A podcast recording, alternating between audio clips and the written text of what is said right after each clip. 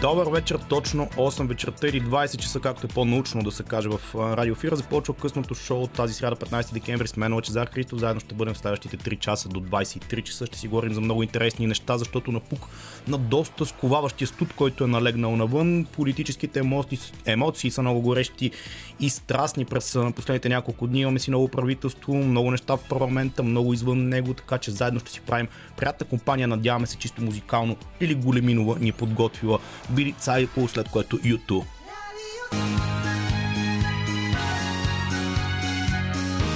Радио София. Късното шоу с Лъчезар Христов.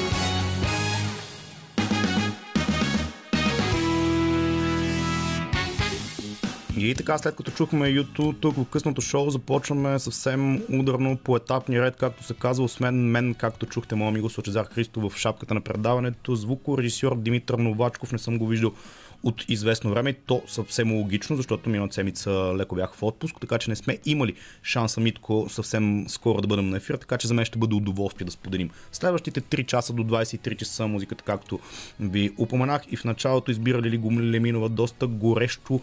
Навън времето не е горещо, напротив, за студия си така ще го кара до коледа, поне ако слушаме мъдрите съвети на синоптиците, но като цяло горещо е в политическата сцена, политическия живот миналата седмица, големия дебати, големите тревоги, които бяха надвиснали над българската политическа сцена, бяха именно а, това прословото обединение дали ще се състои, дали ще има коалиция на така наречените партии на протеста, доколко някои от тях, които формират новото правителство, изобщо влизат в м- тази конфигурация като определение отделна тема на разговор, но в крайна сметка от понеделник, знаете, 13 декември, този понеделник официално след едни доста разгорещени дебати в парламента, имаме ново правителство, нова четворна коалиция, където много хора изразяват така различни гледни точки относно това доколко тази коалиция би имала дълъг политически живот, нещо, което и по-нататък в предаването ще го погледнем, но в крайна сметка, без да правя някаква предварителна хронология в самото начало на предаването, може би темата от днешния ден, за да хванеме така нещата, както се казва директно на най-важните и актуални неща, които са изминали в е, изминалите 24 часа. Всъщност става дума за много хора сега наближават коледните празници, но хората гледат с поглед след каквото ще се случва след 1 януари. Именно цените на тока, на водата, на различните консумативи и неща, които потребяваме са най-важната тема на деня. В крайна сметка, знаете, днес в Народното събрание беше гласуван един мораториум, който беше на Кебър наложен относно цените на тока, но той се оказа, че не е много добре доизмислен. Честно да ви кажа, и аз не знам как по най-лесен начин да ви го предам, затова няма да преразказвам всичко, което са си говорили в парламента. В крайна сметка стана ясно, че утре на 16 декември отново ще бъде гласувано в пленарната зала това нещо, защото мораториума, който беше наложен, всъщност връща цените от 1 януари миналата година. Знаете, че те имаше чувствително тяхно завишаване през лятото на тази година и като цяло в пленарна зала стана ясно това, поне от което аз видях, че предложението от Кебър за обществено обсъждане на увеличението на цените е с една професионално подготвена схема, така каза Андрей Гюров, който освен, че е депутат и е лидер на новата партия, продължаваме промяната в следващия парламент. Много хора съзряха за тези думи и това, което беше коментирано в изминалите дни, че няма как от Кевър, едно дружество, което реално погледнато целият му така управителен съвет в момента е в оставка, още на първия ден на новото правителство да налага такова повишаване ударно на цените през началото на следващата година. От какво е продиктувано то? Може би няма да стане ясно в следващите няколко седмици, когато така или иначе настъпват коледните празници, но едно не стана със сигурност. Ясно че в парламента кипи един доста така преди време за Пеневата чета, знаете, Димитър Пенев, неговия отбор 94-та лятото казваха, че Йохан Корев беше казал, че този отбор е един а, зле организиран хаос.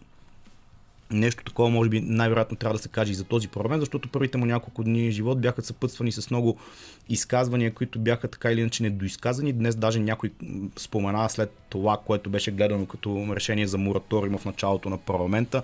След това беше преразгледано в комисията по енергетика, че много хора били неразбрали, така каза Владислав Панев от Демократична България, не били разбрали за какво точно са гласували, което е действително малко притеснително на фона на новите надежди, новите лица, новите фигури в парламента, така да не разберат за какво става дума. В крайна сметка хубаво е се пак, че има и такава комисия. Самия Владислав Панев, знаете, че през миналата седмица и той придоби една такава известност с едно селфи, докъде удачно, докъде не, с Делян Пеевски, което си направи. Една тема, която измести пак ракурса и фокуса на политическото говорене от темата за политиките поскъпването и покачването на цените, нещо, което вярвам, че най-много вълнува в момента средно статистическия българин и избирател, или пък дори да не е избирател, без значение може да е пасувал на изборите, но това му е по-важното.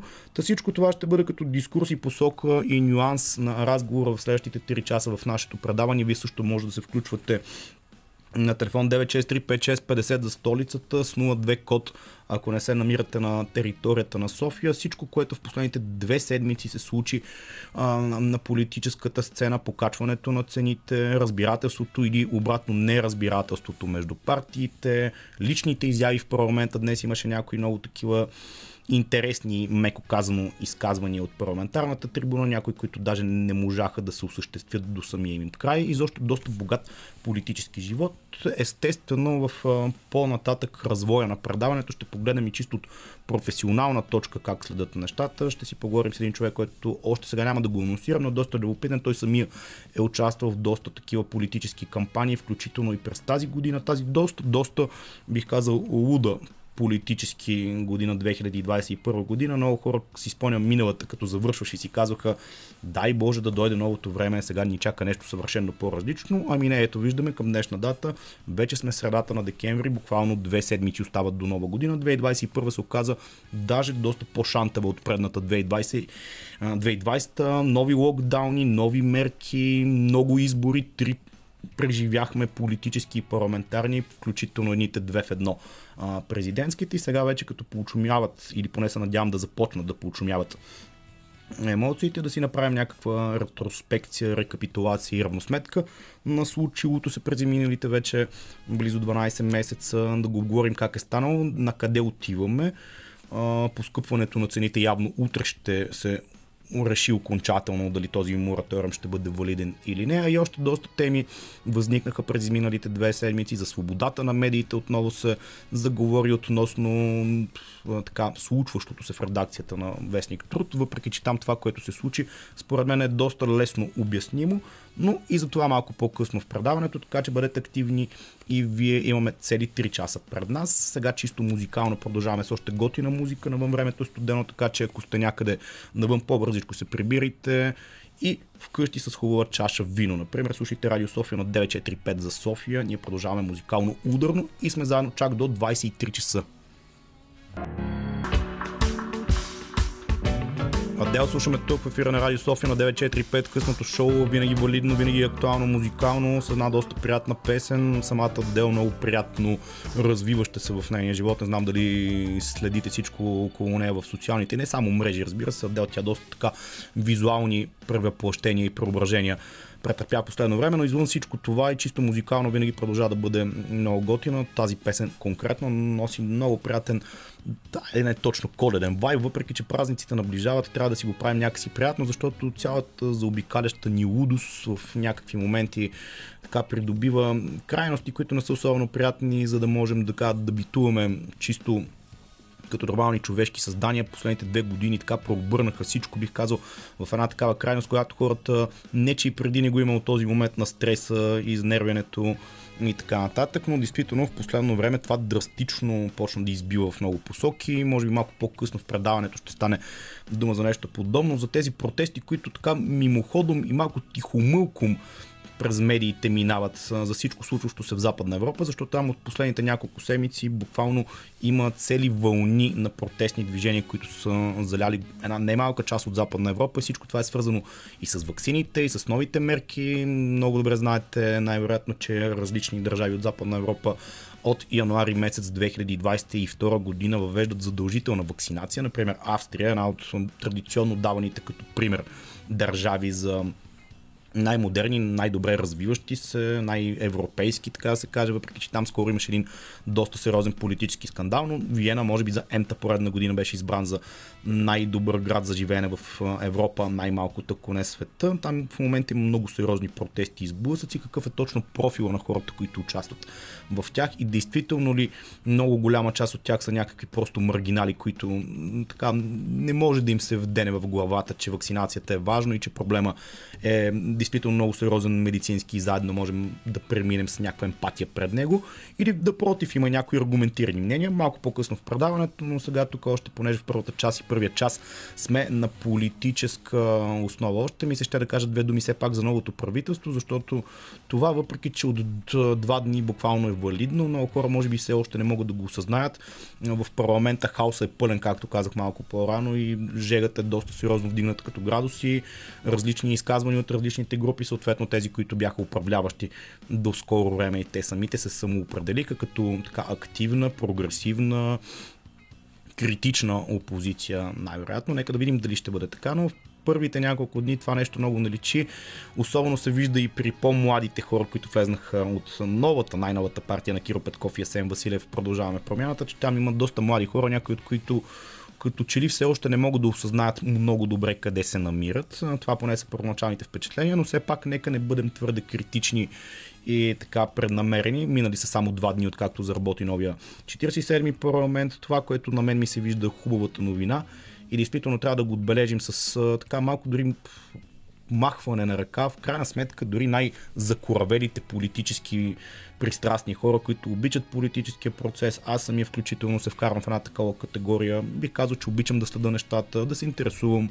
Винаги, когато идват избори, сундирам между мен, моите познати и по-широк кръг хора от а, моето ежедневие, какви са нагласите, кой как мисли, защо би гласувал или не би гласувал за този или за онзи, но последната една година на фона на пандемиите, които не престават да ни заливат и локдауните, които се случват в нашето ежедневие, а действително като че ли трите избора за тази година дойдоха малко в повече дори на тези най-пристрастни политически хора, които обичат това нещо да ги влияе като тематика. Знаете, първите на 4 април бяха доста добре посетени, бяха едни от най- бих казал, с висок процент на гласували от последните няколко години. Нещо, което така може би леко алогично през лятото падна на фона на тогава беше получумяла COVID вълната, като интерес. Още тогава светна сигналната лампичка, че на хората, народа, колкото и да е клиширано, штамповано и в кавички да го казвам, им е леко пописнало от изборните дебати, особено грозните скандали, които се разгоряха в летния сезон в парламента, тогава те бяха на доста по-висок тон. Тогава хора като Кирил, Васи... като Кирил Петков и Асен Василев, аз почнах да ги сливам даже, да въркам кой кой е. Те двамата си вървят малко като Пижо и Пенда, сравнявам така малко фриволно, но ръка за ръка си вървят. Кирил Петков и Асен Василев тогава бяха просто едни служебни а, министри никой не им даваше по никакъв начин някакво бъдеще в политиката. Даже си мисля, че средата на юли самите те едва ли са си мислили, че само два месеца по-късно ще им се отдаде историческия политически шанс да създадат своя партия, а буквално още два месеца по-късно ще имат възможност не просто тази партия да бъде първа политическа сила, тя да бъде основополагащ фактор в българската политика, да бъдат начало на една доста странна, доста трудна, доста с компромиси създавана четворна коалиция от партии, които на пръв поглед, а и на втори поглед отказват дори да се снимат заедно на снимка. Визирам Демократична България, БСП от една страна, Корнелия Нинова, един лидер, който много хора коментираха как трагично е загубила последните избори, но тя в момента е министър на економиката и на държавните предприятия. Беше измислено на такова мега министерство, както го бяха нарекли.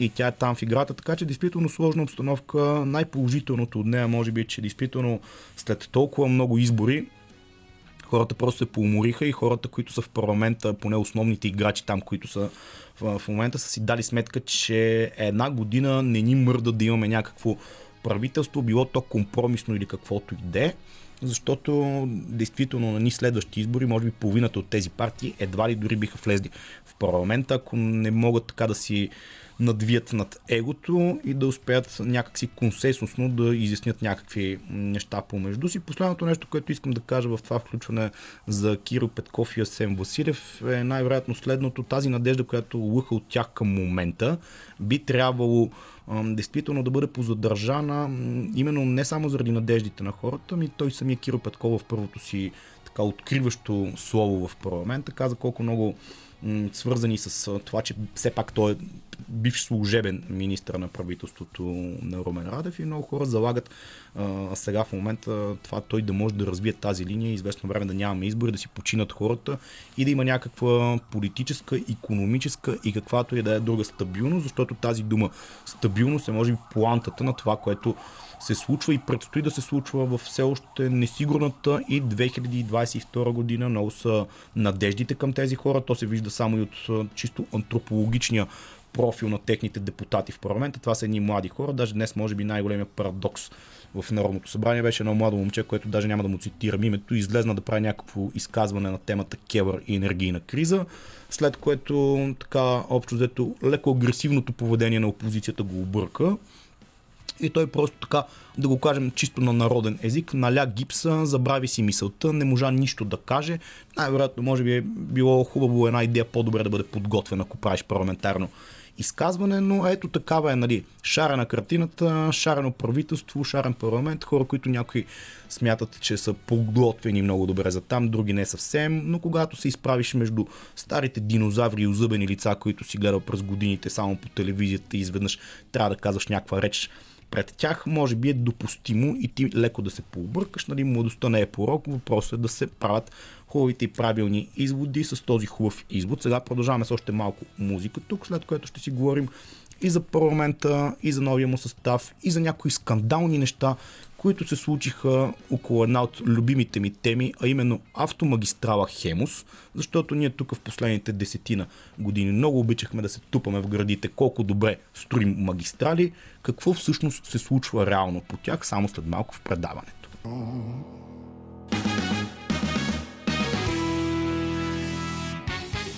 Рага Болмен озвучава тук в на Радио София на 945. Късното шоу с мен Лачезар Христов, Димитър Новачков им помага зад звукорежисьорския пулт или Големинова избира музиката.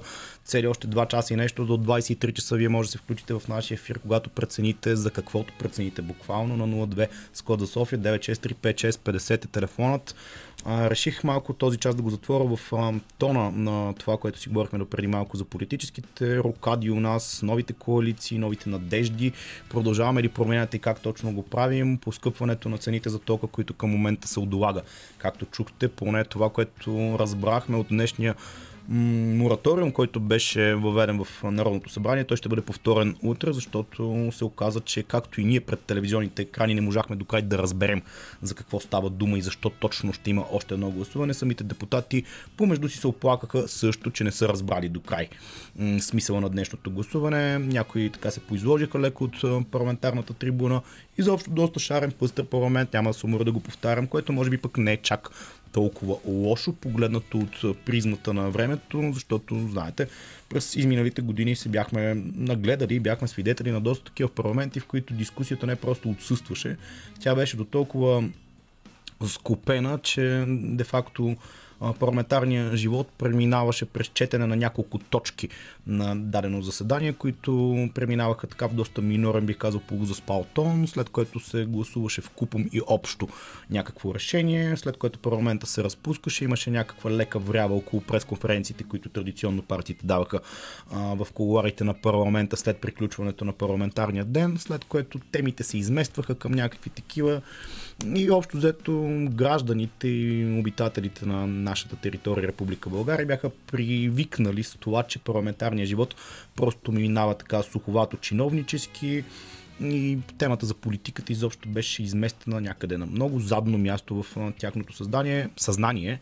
И създание всъщност, но това може би ако е признак за развит парламентарен живот някъде на запад, където нещата са толкова изчистени, легнали в едно такова а, русло, че знаеш, че няма какво да се обърка така или иначе, без значение коя партия е в а, управлението и коя е в опозицията, могат да си обърнат а, така, ролите, но никога нещо чрезвичайно различно не се случва, защото просто тамошната западната демокрация е така развита и така конструирана през годините, че който и да е в опозиция или управление, нещата се случват по един или друг начин, докато ние тук в последно време бяхме свикнали нещата да се случват само по един начин и сега може би когато нещата се придобиват по различна посока и се поразръчкват, така да се каже, да не използвам темени като изчегрътване, една такава дума, хвърлена от Слави Трифонов и то тук в ефира на Националното радио още лятото, тя придоби много контексти и нюанси, много хора така продължиха да присвояват през изминалите месеци от юли насам, но в крайна сметка думата реваншизъм също така е доста такава,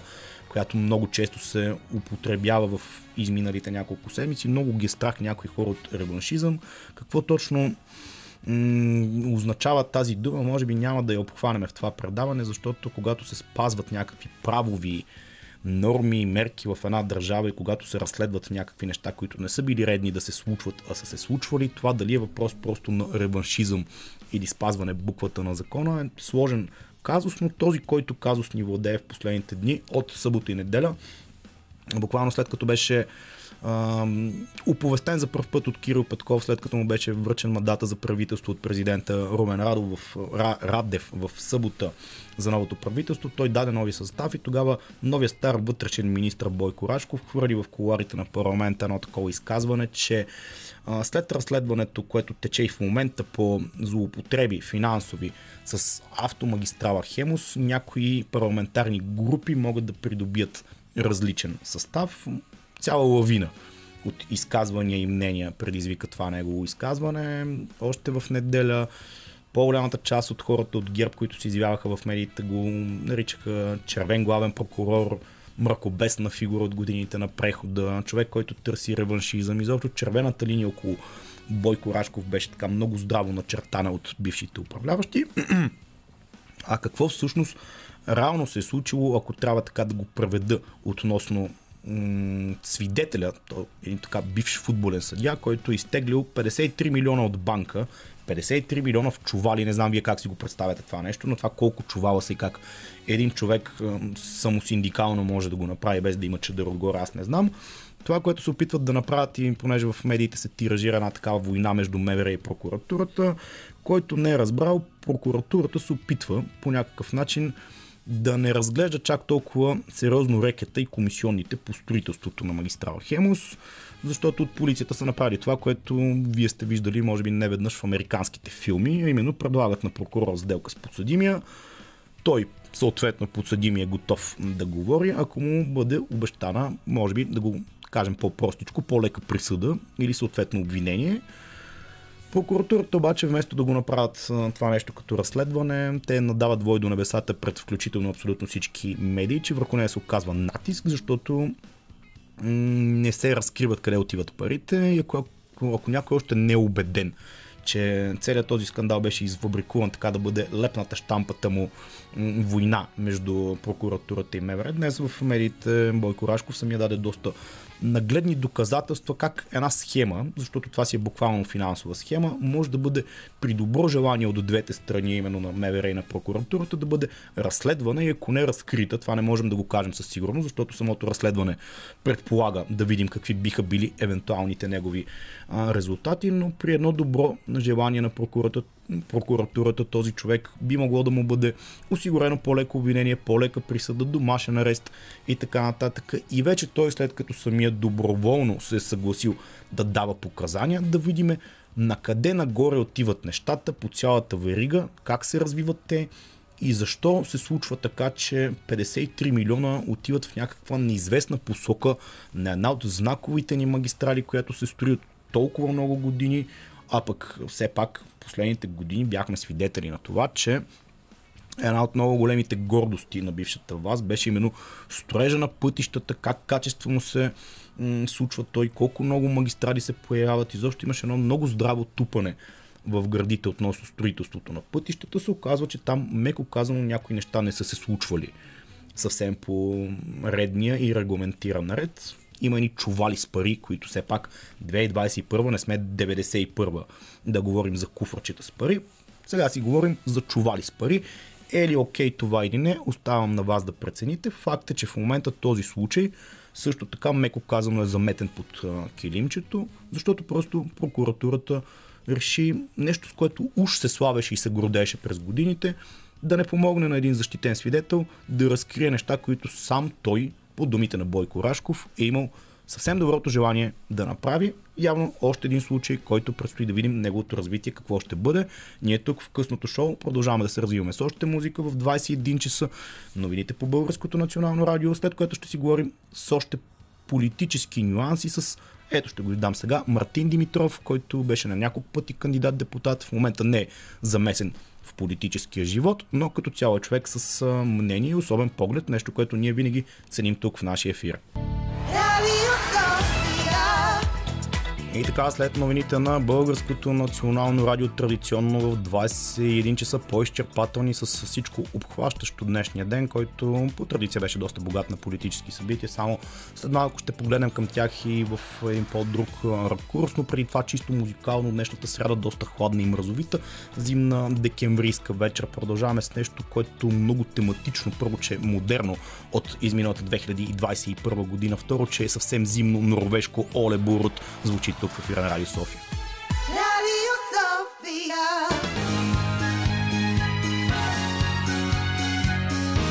Радио София. Късното шоу с Лъчезар Христов.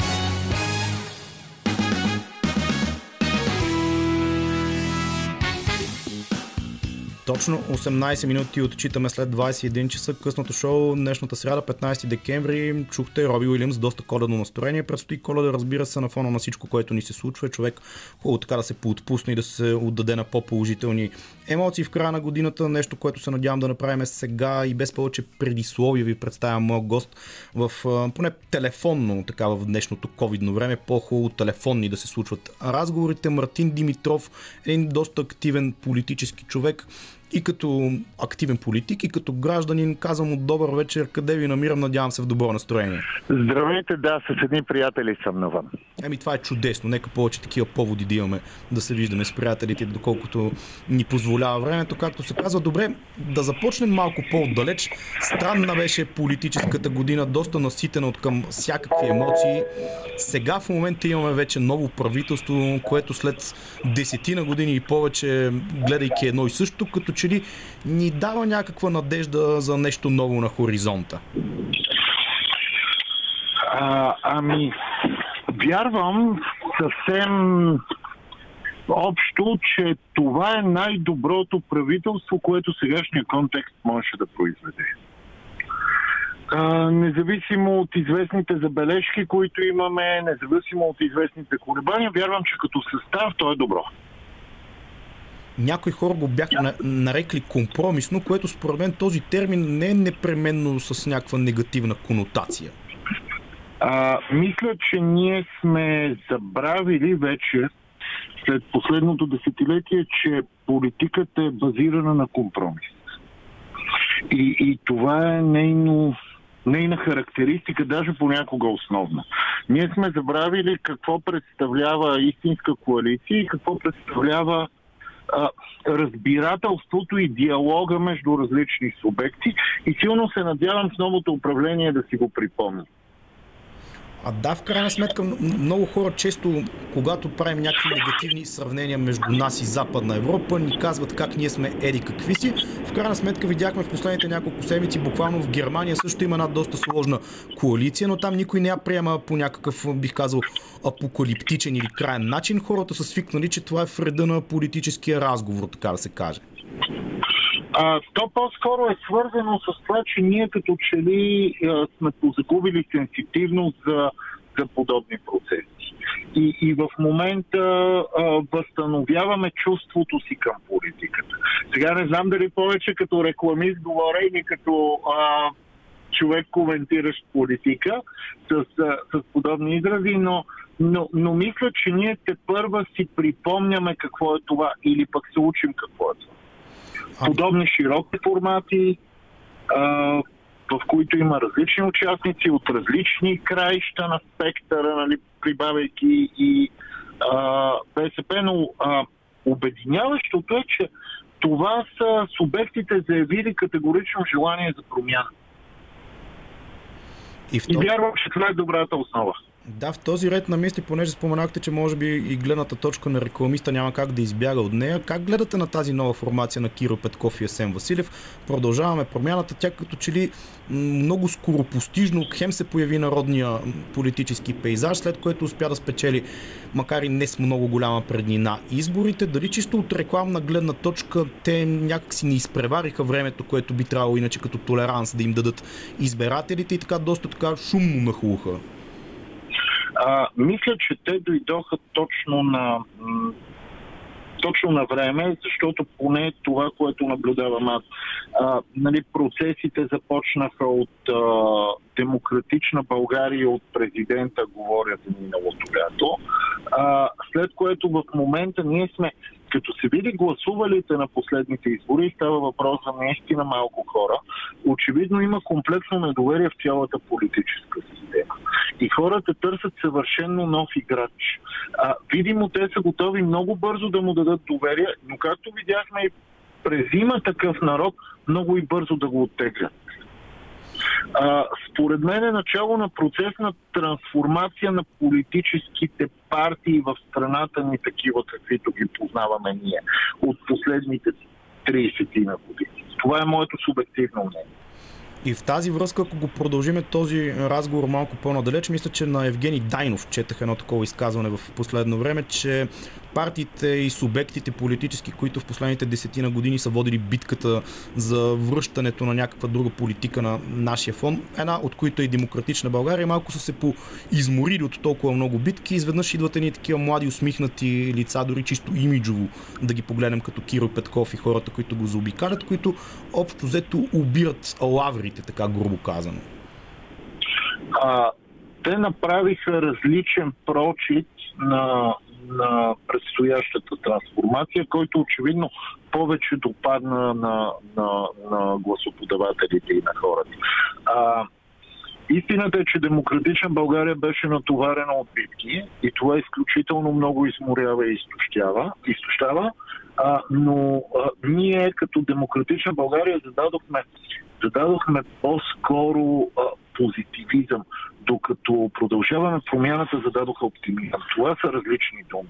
И очевидно хората, особено след а, пандемията, особено след всички тези вълни, особено при а, трансформацията, която се, се случва глобално, не само у нас, имат нужда от точно този тип оптимизъм. А, защото ние сме част от човечество, което е на ръба на нервна криза. Ами да, той е видимо и по, по, по някои от процесите, които се развиват в Западна Европа в момента. Има така доста брожение и вълнения. Да ви попитам, в, в личен план, вие също участвахте в няколко избори, самия бяхте активна част от кампанията. Как ви се видя тя? Има ли някаква еволюция, да наречем, от спрямо това, което се случваше преди? И понеже много хора казват, че българите са се поизморили от избори, лека амортизация се наблюдава, вие на лични плещи, как го усещате всичко това нещо? Аз участвах в първите два избора, април и юли, не участвах в последните. И а, това някак си ми даде много добрата възможност да гледам на, на третия избор сега като, като страничен наблюдател. И това, което виждам, е много голяма социална трансформация. А, ние сме невротично общество, което се нуждае от смъкване на напрежението рязко. Ние сме общество, което се нуждае от преодоляване на социалния разлом и трябва да се справи с това. И мисля, че предишните субекти и предишните избори не успяха да дадат достатъчно в тази, в тази посока. А, в посока м- пресилено е да се каже, но някакво национално единство, към което да се стремим да, да, да постигнем. А, а, мисля, че не мога да преценя дали хората са се отказали, дали хората са изморени, но съм сигурен, че хората се променят страшно много. А, глобалните процеси, които ни застигат, а, а, практически ние сме на фаза, когато започва, може би, най-голямата трансформация от а, индустриалната революция насам. Дай в тази връзка съвсем накратко, за да затворим тази първа част от разговора ни след малко ще продължим, понеже споменахте и вие има такъв народ и тази инерция, която я бяха набрали през лятото, но в крайна сметка очевидно разочароваха хората, които гласуваха за тях и някои включително отидаха към продължаване промяната. Смятате ли, че в момента този процес на оптимизъм можем да го задържим? Като казвам да го задържим, говоря цялостно като общество за по-дълъг период от време някакси ангажимента на новото правителство и на новото управление категорично да го зададе. За да може да го зададе, то трябва да направи радикални промени в редица полета. А, ясно е, че съдебната реформа е такова поле, но то трябва да зададе и радикални промени относно дигитализацията, трансформацията на нашата економика. А, ние трябва да излезем от разбирането, че бизнесът е само асфалт ние трябва да излезем от разбирането, че бизнес е само строителство. Напротив, случват се редица други неща и очевидно хоризонта, който се задава за идващото десетилетие, ще има два стълба технологиите и творчеството. И това трябва да бъдат акцентите, които могат да зададат този оптимизъм и да го изпълнят със съдържание. Защото иначе остава само ако мога да цитирам предишния ни министр-председател, който седи в нещо като мазе и казва февруари-марта е така ще изправя държавата. Ние не искаме такова изправяне. Ние искаме а, адекватна адаптация на страната ни към бъдещето. Ами, това и е... подготовка за това бъдеще. Да, това е хубав финал на първия сегмент от нашия разговор. Само след малко музика ще го продължим тук с Мартин Димитров, но преди това действително малко музика за нашите слушатели. Тук вече отиваме към 9.30 вечерта.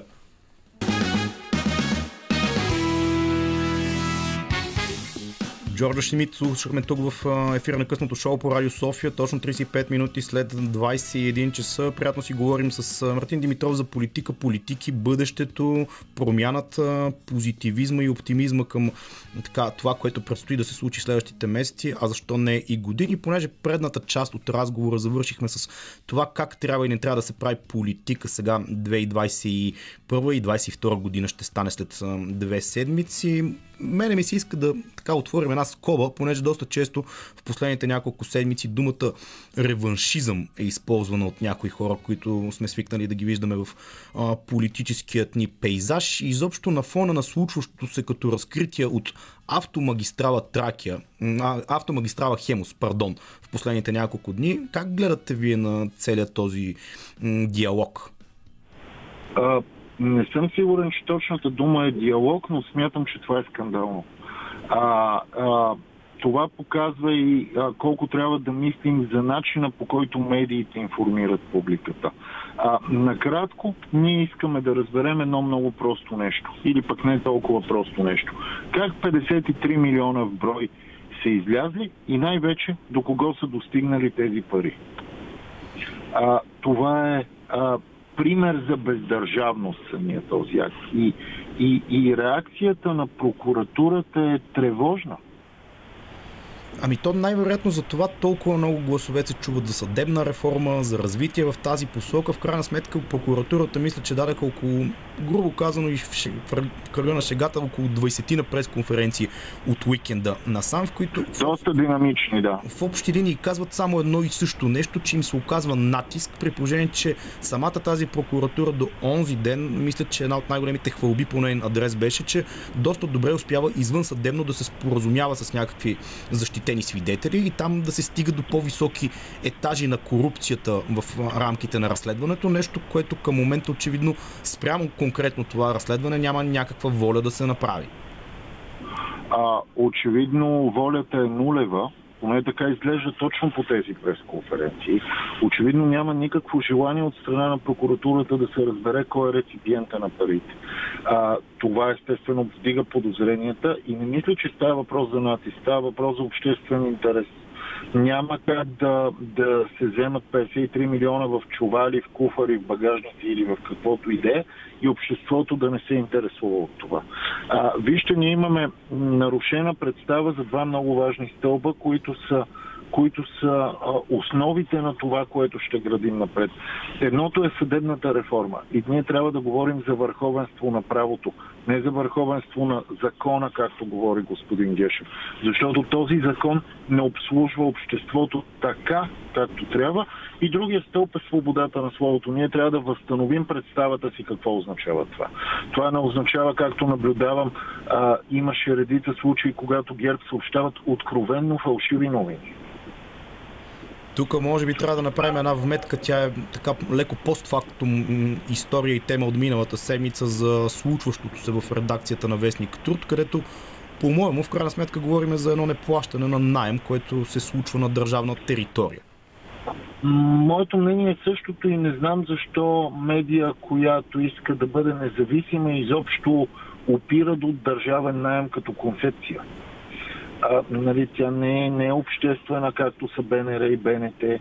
А, не би трябвало, би трябвало те да са част от свободния пазар, от а, а, думите до найема и цената на квадратен метър за найем. Да, нали, това... Защото се говори, че те са получили малко, сега не знам дали точно е така, не съм запознат с този детайл, по-преференциална цена. И най-вероятно е така, защото ние не можем да сравним найем в сграда на Министерство на културата с пазарен найем. Да, в крайна сметка, за да затворим тази тема и да продължим към други, може би тук е хубаво да кажем две думи за господин Рашков, който е новия стар министр на вътрешните работи. Там в последните няколко дни от бившите управляващи много са се вторачили сериозно, не знам, само на мен ми прави впечатление в неговата фигура. Беше на, наричан мракобесна фигура от прехода, червен главен прокурор. Изобщо има някаква фиксация, която ако е чисто пиар тактика от тяхна страна, не знам дали ще бъде много печеливша на фона на това, което се случи на президентските избори, при положение, че те по подобен начин се бяха фиксирали към лицето Румен Радев. А, това е форма на защита. Не знам дали е чисто пиар и, или пък е по, по-дълбока стратегия, но това определено е форма на защита. А, това, което сме видяли от а, опита ни, говоря колективния ни опит като общество, че а, независимо дали ние с вас харесваме или не господин Радев, това няма нищо общо.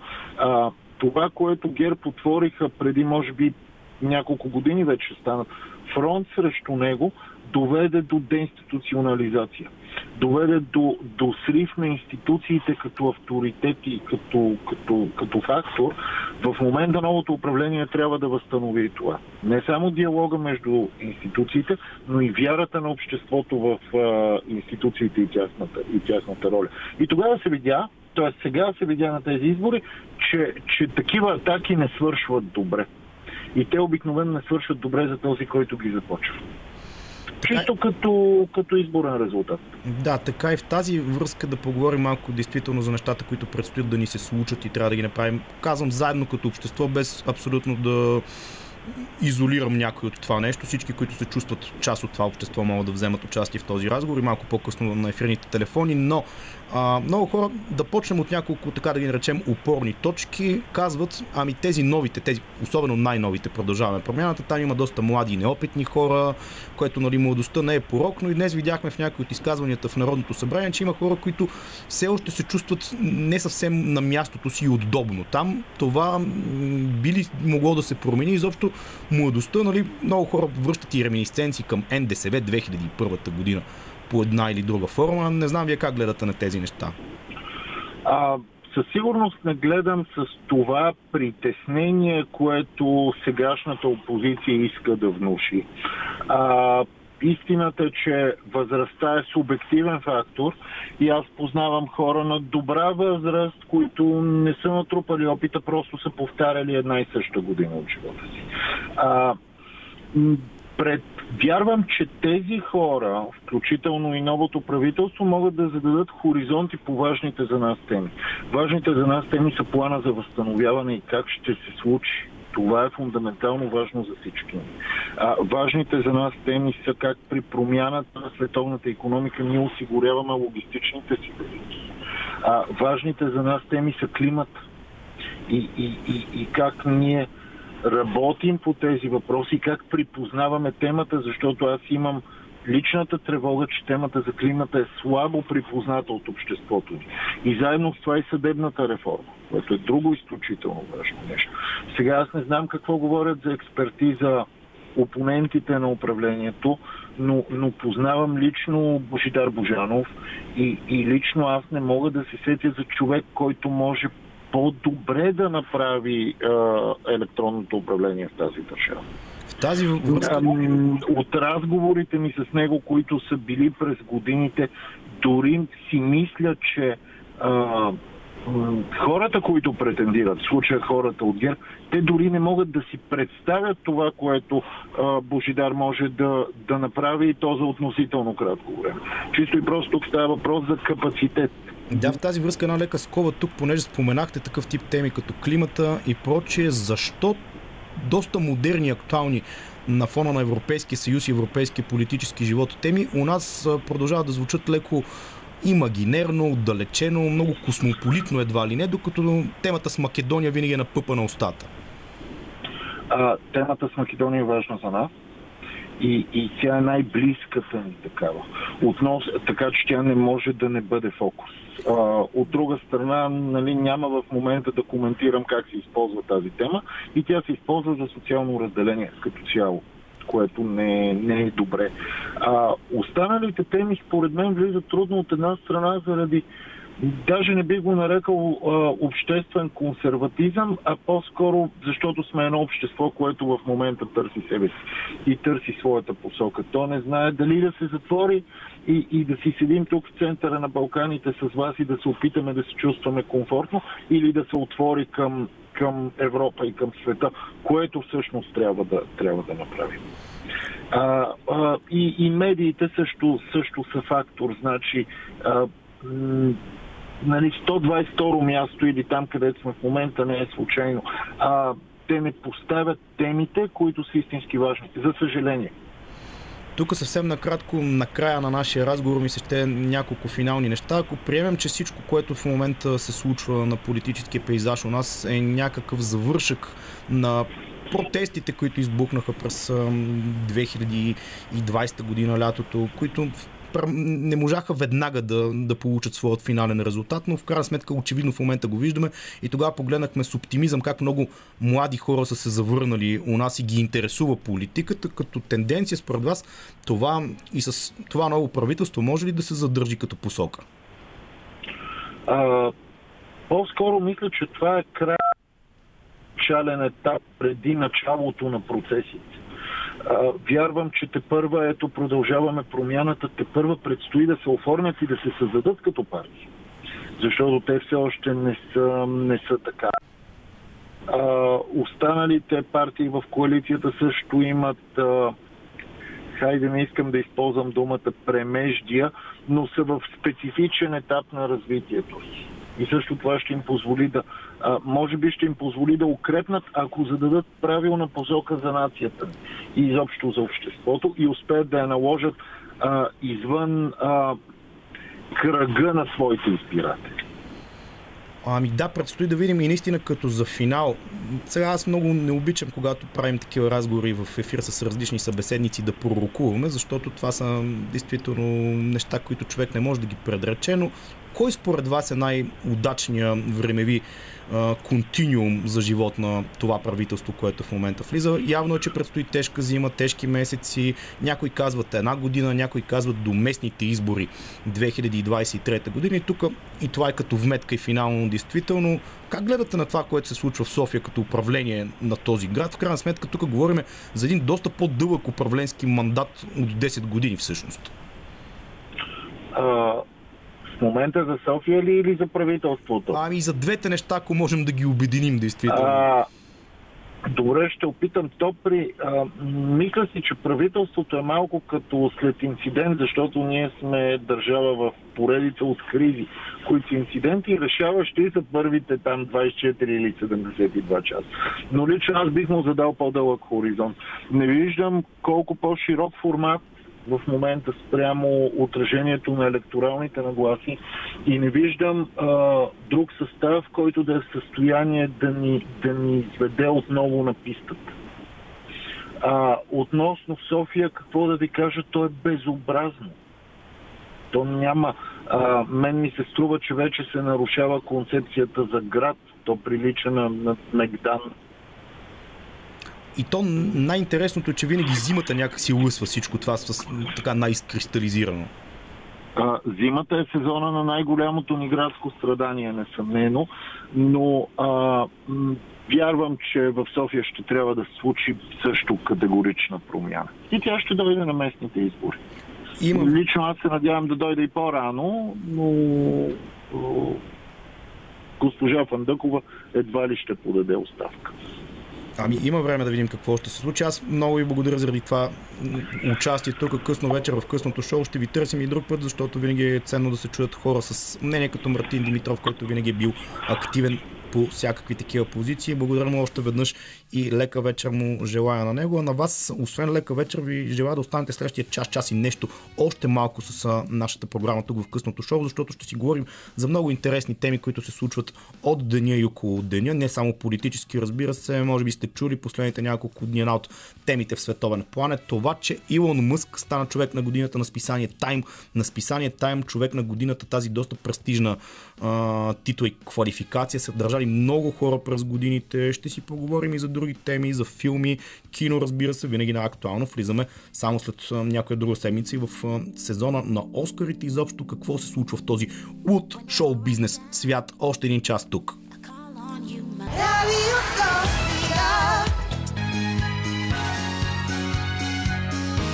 Радио София. Късното шоу с Лъчезар Христов.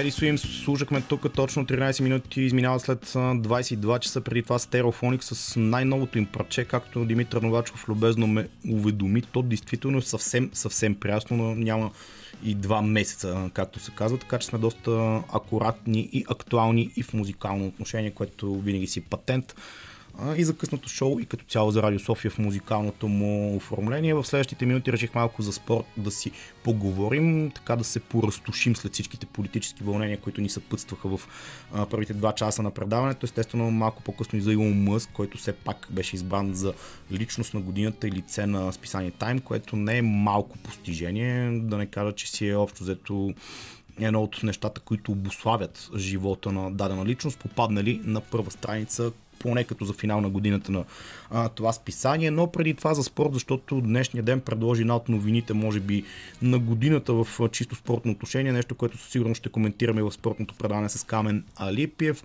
а новината като заглавие гласи следното, вадят бокса и штангите от Олимпийските игри.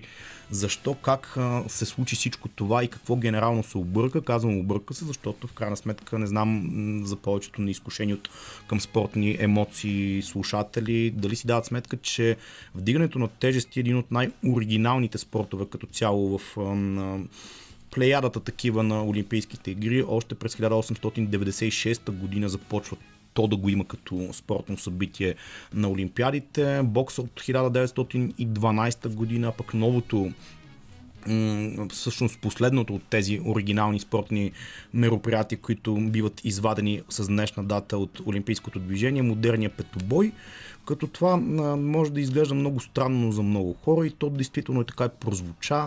Това ще се случи от 2028 година, когато Олимпиадата е в Лос Анджелис. Иначе в следващите Олимпийски игри, които ще се проведат дай Боже живот и здраве след няколко години през 2024 година в Париж. Знаете, там също има едно такова леко неустановено нещо в годините, защото всяка една Олимпиада е на 4 години.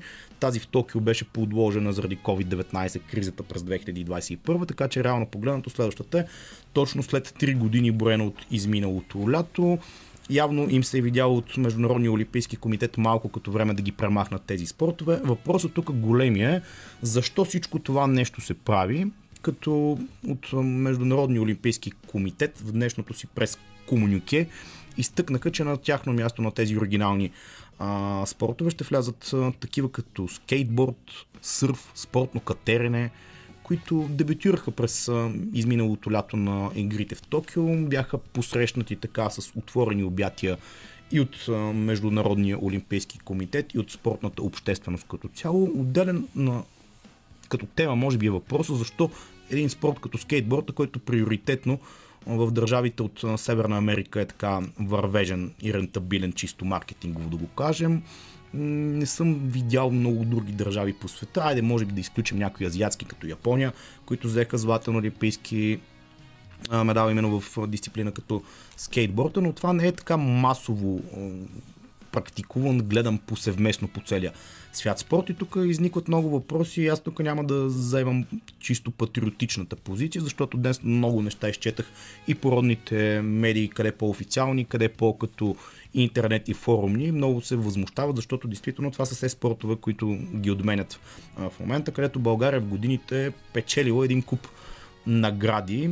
Един спорт като вдигането на тежести, може би там действително въпросът е най-казусен, така да се каже, защото това може би някои хора изтъкват а, идеята и тезата, че това е един леко морално поустарял спорт и действително, ако го позагледаме така, кой в момента за удоволствие си пуска да гледа вдигане на тежести, предполагам, че не съм мнозинство и това е един спорт, който а, така, най-общо казано се гледа от Олимпиада на Олимпиада и то се гледа в определен тип страни, бившите от соцблока, включително и нашата, действително, от източна Европа, там където има заложени някакви традиции на печелене през годините на медали от този спорт. Китай, който е една доста мощна сила и там печелят немалко медали дори в съвремието от този спорт, но като цяло вдигането на тежести не е финансово рентабилен спорт, не е нещо, което масово се гледа и може би там, ако насложим и логиката за употребата на някакви субстанции, които повишават спортните резултати, да има известна логика този спорт да поотпадне, въпреки че тук ако си говорим за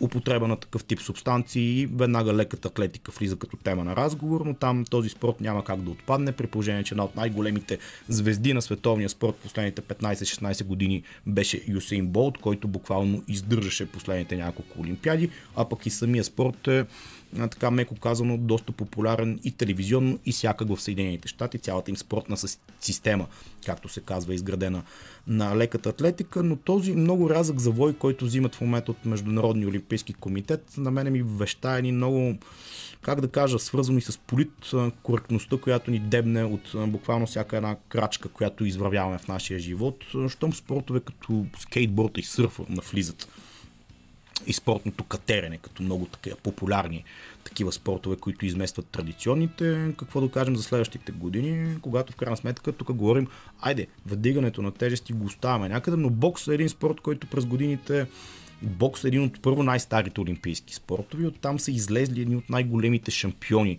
в професионалния бокс, ако щете, като започнем още от Мухамед Али, минем през Джордж Форман, стигнем до Рой Джонс Джуниор, Оскар Делоя, Оскар Дела Оя, както и последния най-голям милиардер в бокса Флойд Мейуедър. Всички това са спортисти, които са минали през аматьорския ринг, минали са през олимпийския ринг, там са били забелязани и ако за много хора олимпийския бокс е леко отживелица, всъщност тези боксери, спортисти нямаше да ги има на хоризонта, нямаше да направят може би голяма част от а, кариерата си като професионални спортисти и в крайна сметка един човек, който може би помните последния бой на Мейуедър, генерира около 800 милиона долара с Мани Пакияо. Ето такива спортисти са минали през Олимпийския ринг, така че колкото и да се съобразяваме с модерните тенденции и течения, не само в спорта и като живот като цяло, който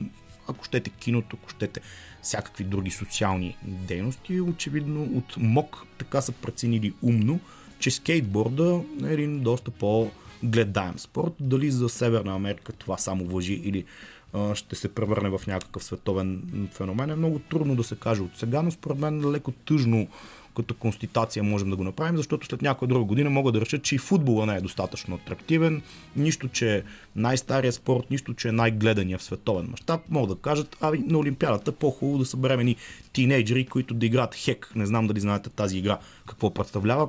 Практикувате някои млади хора по парковете, могат да си кажат от Международния олимпийски комитет, че това е едно доста по-яко нещо да се случва на Олимпийски игри, отколкото традиционния футбол и така след още 4, 8 или 12 години да накажат, няма нужда и от други спортове, няма нужда от плуване, например, защо да нарисуваме графити по стените и това да бъде един такъв арт джем сешън, на едни олимпийски игри, отколкото да има един традиционен спорт. Действително това може да звучи много по-крайно за някои хора, но предполагам, че преди само 20 години много хора са си мислили, че няма как спортове като бокса, вдигането на тежести и модерния пътобой да отпаднат, но уви, ето днес това е официално въведено като факт. Тъй, че ето толкова за модерното развитие на спорта. Слушаме още малко музика, след което късното шоу продължава още малко тук. До 23 часа вие също може да се включите, ако имате такова желание, на 9635650 с код 02 за столицата по тази или други теми, които ви вълнуват. В крайна сметка коледа наближава, навън времето е студено. Защо да не си поговорим още малко в късното шоу по Радио София? Probably Up, така се казва тази песен на Лоренс, която звучава точно 33 минути след 22 часа тук. Късното шоу е на линия още малко и е редно да кажем на финала на предаването две думи за Илон Мъск, който много хора недолюбват, не знам поради какви причини. Така даже съм срещал буквално да му се поподиграват за някакви странни за тях най-вероятно теми, които ги смущават, но факта си е факт именно, че Илон Мък завършва тази година, 2021 година, като най-богатия човек на планетата. Официално отвя и Джеф Безос, и Бил Гейтс, и други милиардери, 254 милиарда, не знам как може да си ги представите цифром и словом тези суми. Новачков дига ръце, той със сигурност не може да ги асимилира по никакъв начин, но факт е, че Илон Мъск, освен, че официално финализира тази година като най-богатия човек на планетата, всъщност беше избран и за личност на годината на списание Тайма. Това със сигурност не е шега работа, защото това списание като личност на годината са финализирали дадени години през миналото много такива личности, които са били не просто част от бизнес средите и бизнес света и от политиката. И защо там случайни хора няма, колкото и да е така тривиално като разсъждение това всичкото нещо. Миналата година, например, личност на годината беше, може би съвсем нормално, новия президент вече не е чак толкова нов на Съединените щати Джо Байден, но добиват е, така сметка и представа какъв е калибра за изборите. Илон Мъск е един предприемач, иноватор, не просто бизнесмен, визионер го наричат а, някой. Даже от списанието мога да ви цитирам съвсем кратко какво казва, че през тази година той се очерта не само като най-богатия човек в света, но и вероятно като най-богатия пример за мащабна промяна в нашето общество. Това е човек, опитващ се да спаси планетата ни и да даде нам нова за заселване. Естествено става дума за Марс, разбира се, знаете самите визии на Илон Мъск, свързани с тази планета, какви са. Знаете неговите проби на компанията му SpaceX а, за покоряване на други измерения. Очевидно, действително, тук като говорим за такива мащаби, те са сериозни. Един човек, за да се развива в тази посока, той трябва не просто да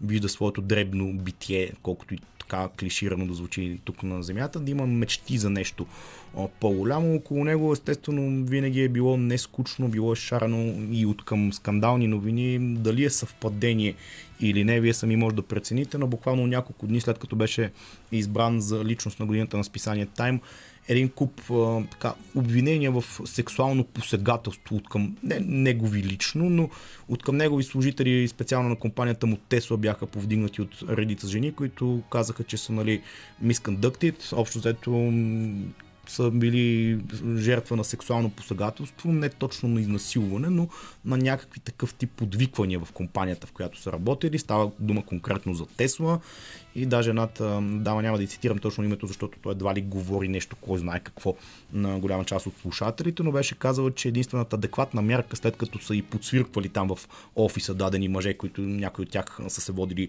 и нейни ръководители, преки началници, единствената мярка, която от компанията са предприели така за разрешаването на този неприятен случай, е просто преместването и в даден друг офис. Дали всичко това е въпрос просто на съвпадение с неговата номинация на човек на годината на списание Time или става дума за някакво друго политическо търсене на някакви дивиденти. Няма аз да го коментирам. В крайна сметка видяхме и в Холивуд, и в света на шоу бизнеса какво се случва в последните 5-6 години Скандалите около Харви Лайнстин естествено веднага изплуват като някаква реминисценция, въпреки че Харви Лайнстин едва ли е най-точният пример, който човек да го по някакъв начин защитава, уневинява и така нататък. Но в крайна сметка, след като един така мастит холивудски продуцент може в продължение на повече от 40 години да си позволява някакви посегателства и то не към просто начинаещи невинни актриси, а към някои от най-големите имена в а, сферата на киното, в сферата на Холивуд. Очевидно този човек е бил достатъчно влиятелен, щом хора като Мерил Стрип, една от най-великите холивудски актриси, изнася публични така благодарствени, едва ли не като към Бог Харви Лайнстин слова, че всичко това нещо той е могъл да си го позволява и в момента гоненето на вещици, този лов своеобразен, който се случва на полето на шоу-бизнеса в Съединените щати, си е доста валиден и изобщо не е въпрос на теория на конспирацията, но за да не говорим за Харви Лайстин, да се върнем към Илон Мъск и неговата номинация, в крайна сметка тези дни стана ясно, че той написа в профила си в Twitter, че обмислят да напусне нещата, с които се занимава, защото, видите ли, на тези 254 милиарда, които притежава, единствената му проблемация била, че не може да се наспи и ще да стане инфлуенсър. Разбира се, това беше полуна шега подметнато, но доста хора го така похарчиха и го приеха като чиста монета, което само още веднъж ни доказва до каква степен сме се развили като колаборация по някакъв начин, ефект и влияние на социалните мрежи и медии, които ни оставят дори една най-проста шегичка, която може един човек като Илон Мъск да си позволи. В Twitter, тя поражда една такава вълна от реакции, но да е жив и здрав и дано действително тези негови визии някой път в нашия живот, защо не, пък да ги видим след 10-15 години живот на Марс, звучи много, много утопично, може би, за някои хора, но пък за това са мечтите, за да ги живеем и да вярваме, че те са възможни. Вярваме, че е възможно още малко музика да послушаме тук в ефира на късното шоу, след което действително да затворим по хлопака и на днешното предаване сряда вечер 15 декември.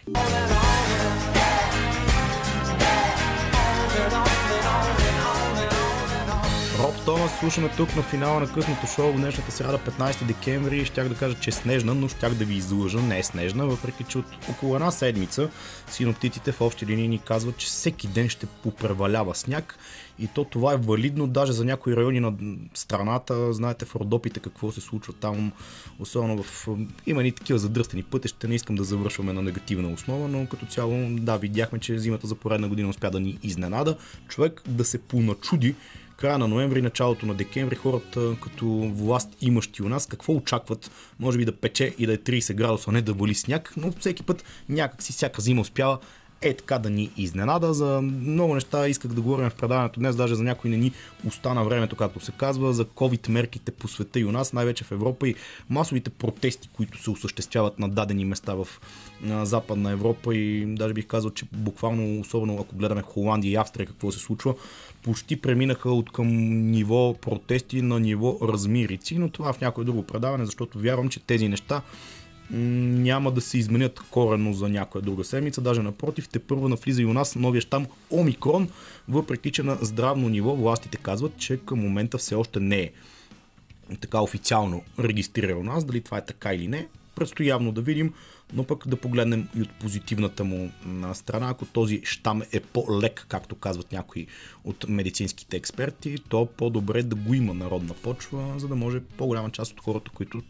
традиционно тук скептично настроени, да го изкарат по-лекичко и в крайна сметка да превъртим играта. Има един такъв израз, може би сте го чували, защото тази игра, тя не е съвсем игра, а си е нещо много сериозно и неприятно, което обърка животите ни в последните две години, а именно COVID-19. Две думи за кино на финала. Споменах ви, че навлизаме в сезона на Оскарите. Той най-осезаемо ще се усети в първите дни след новата година, първите дни на месец януари. Вече излезнаха и номинациите за Златен глобус, които винаги са доста сериозен показател за това, което ни чака в Оскаровия сезон и винаги действително така начертават линията за това, което ще се случи на церемонията в Лос Анджелис през февруари. Само ще ви изброя без да изчитам всичките номинации, които станаха днес, че например за най-добър драматичен филм – основната там конкуренция, която съзирам така сред номинациите е на Дюн на Дени Вилньов, филм, който препоръчвам да се гледа на кино. Цяла есен говорим за него в общи линии и го промотирам от ефира на Радио София. Другия много сериозен конкурент и много любопитен филм, който все още не съм гледал, ако трябва да бъда честен, се казва Крал Ричард, Кинг Ричард на английски. Тук става дума за бащата на Серена и Винас Уилямс. Ричард Уилямс, който сам по себе си е една много интересна фигура. Самия филм е действително направен по един от този тип патенти и тертипи на холивудското кино, които успяват действително да засегнат цялата палитра на емоции от смях, през радост, през тъга, така че много сериозен филм и там Уил Смит прави една роля, която според мен лично го прави така тежък фаворит за някои от а, наградите. Дени Вилньов съответно и за режисьор Стивън Спилбърг с една от последните му авантюри от към мюзикъл Уесайска история, един ремейк от края на 50-те години, който така изчака своето време да бъде направен и в а, а, днешните условия. Оливия Колман, Джесика Частей, Никол Кидман, Кристен Стюарт също така за Спенсър, филм обвързващ се в кралското семейство в Англия. Ема Стоун за Корела. Изобщо много са действително любопитните филми като режисьорски решения и като роли на актьори и актриси, така че ще бъде пъстра сезона на Златните глобуси и на Оскарите съответно. Малко по-късно месец след тях, знаете, на 9 януари мисля, че бяха Златните глобуси, след което малко по-малко от а, месеца и Оскарите, така че интересен сезон ни предстои, със сигурност с доста любопитни заглавията. Толкова от късното шоу за днешната сряда. Останете в часа с новините, които ни заобикалят, политически, лайфстайл, кино и спортни или пък каквито си харесате, защото така е коледа идва само след 10 на дни, но сезона си продължава, а той ще бъде много наситен както с интересни политически, кино и всякакви събития за изминалите 3 часа. Лъчезар Христов бях аз и работих за вас с помощта на Димитър Новачков. Лили Големинова ни поднасяше музикалното оформление. Останете свежи и stay tuned, както се казва тук на 945 Радио София.